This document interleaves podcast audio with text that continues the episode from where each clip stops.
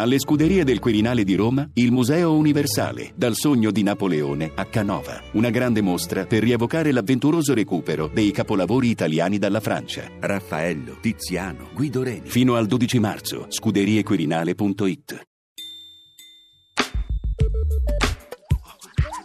L'Arca di Natale. Animali da non perdere.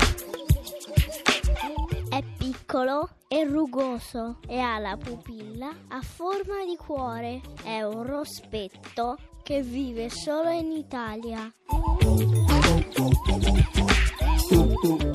Appennino, un sentiero assolato, una pozzanghera, un elemento naturale apparentemente insignificante. Eppure, cosa succede? Un pezzetto di fango si muove e se non lo facesse sarebbe impossibile distinguerlo dall'altro fango della pozzanghera che lo circonda. Non è una magia, è un ululone, una delle specie di anfibio che vive solo in Italia, che è il paese europeo con la più alta biodiversità di questi piccoli amici a sangue freddo. Il dorso sembra proprio un pezzetto di fango, grigio marroncino con piccoli tubercoli, di un incredibile mimetismo negli ambienti in cui vive e si riproduce. Generalmente piccole pozze fangose, ma anche manufatti come abbeveratoi e vasche irrigue, o anche pozze in torrenti a lento corso. Da queste piccole raccolte d'acqua, in primavera ed estate, i maschi emettono il loro canto per attirare le femmine, per conquistarle. Ed è proprio il loro canto ad aver ispirato sia il nome scientifico che quello comune. Un breve ripetersi di sottili e sommessi u, u, u, da cui deriva il nome comune di ululone.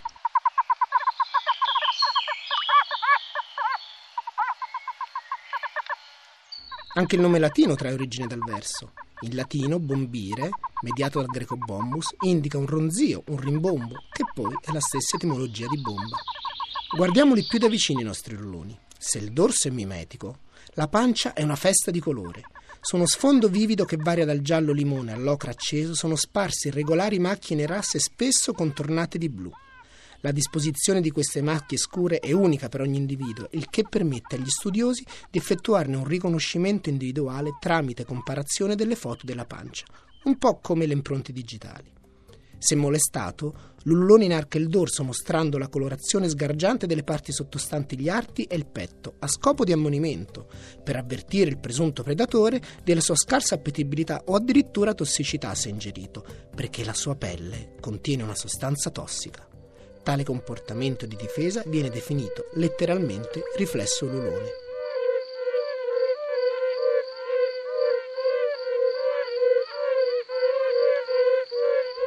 Ma tanti sono i particolari curiosi di questo rospetto. Gli occhi sono sporgenti, l'iride è dorata e la pupilla è a forma di cuore.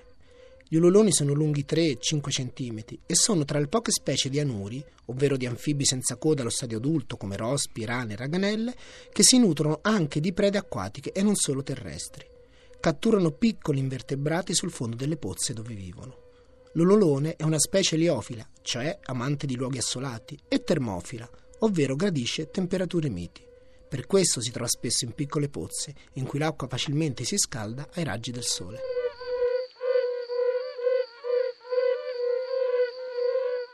Ma quanto rischia l'ululone? Livello di rischio due. In pericolo. L'ululone appenninico è in forte rarefazione su tutto il territorio nazionale.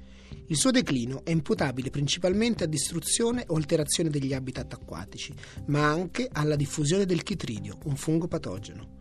Inoltre, la forte riduzione delle precipitazioni negli ultimi decenni provoca una più rapida essiccazione di molti siti acquatici di piccole dimensioni, spesso utilizzati da questa specie per riprodursi. L'ululone appenninico, apparentemente insignificante, eppure così singolare e unico. Impossibile non volerlo salvaguardare e difendere dal rischio di estinzione. Si usa dire che si difende ciò che si ama. D'altronde, le pupille dell'ululone hanno la forma di un cuore.